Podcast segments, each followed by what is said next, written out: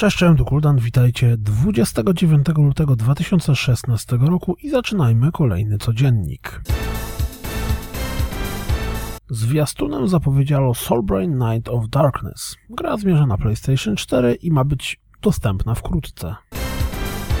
Pojawił się również zwiastun przedstawiający historię w Killstrain. Gra ma być grą dla wielu graczy nastawioną na niesymetryczną rywalizację i na razie zmierza tylko na PlayStation cztery. Na stronie gry możemy zapisać się do zamkniętej bety. Pachnie mi to mocno free-to-playem.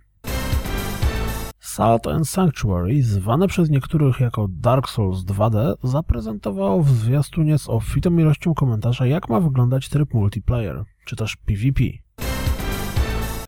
Pojawiła się również zapowiedź The Church in the Darkness, nietypowej gry infiltracyjnej, w której wkradamy się w szeregi sekty w środku lat siedemdziesiątych. Tytuł ma być dostępny na P C, PlayStation cztery i Xbox One, ale nie wcześniej niż na początku dwa tysiące siedemnastego roku. Shantae and the Pirate's Curse pojawi się na Xbox One szesnastego marca. Na stronie szwajcarskiego sklepu internetowego pojawił się Battlefield pięć z datą premiery ustawioną na dwudziestego szóstego października na P C, PlayStation cztery i Xbox One. Ale co jeszcze bardziej ciekawe, według opisu ma dziać się w czasie pierwszej wojny światowej. Jak zawsze w przypadku takich informacji, czas pokaże, co jest prawdą, ale nie powiem. Byłaby to wyjątkowo odświeżająca odmiana.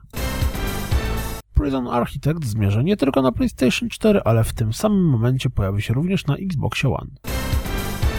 W piątek wspominałem o nadchodzących informacjach na temat nowej gry związanej ze światem stworzonym przez Lovecrafta. Call of Cthulhu ma być detektywistycznym er pe giem i gra pojawić się ma w dwa tysiące siedemnastego roku na P C, PlayStation cztery i Xbox One.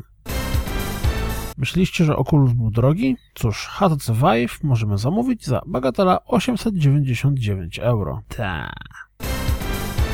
Jeśli jesteście fanami Master of Orion, to zapewne ucieszyła Was informacja, że Wargaming zabrał się za przygotowanie remastera, kontynuacji czy też remake'a, bo ciężko to ocenić na tą chwilę. Co więcej, gra już jest dostępna w ramach Early Accessu. Aby się do niego dostać, musicie nabyć edycję kolekcjonerską tytułu na Steamie lub gogu.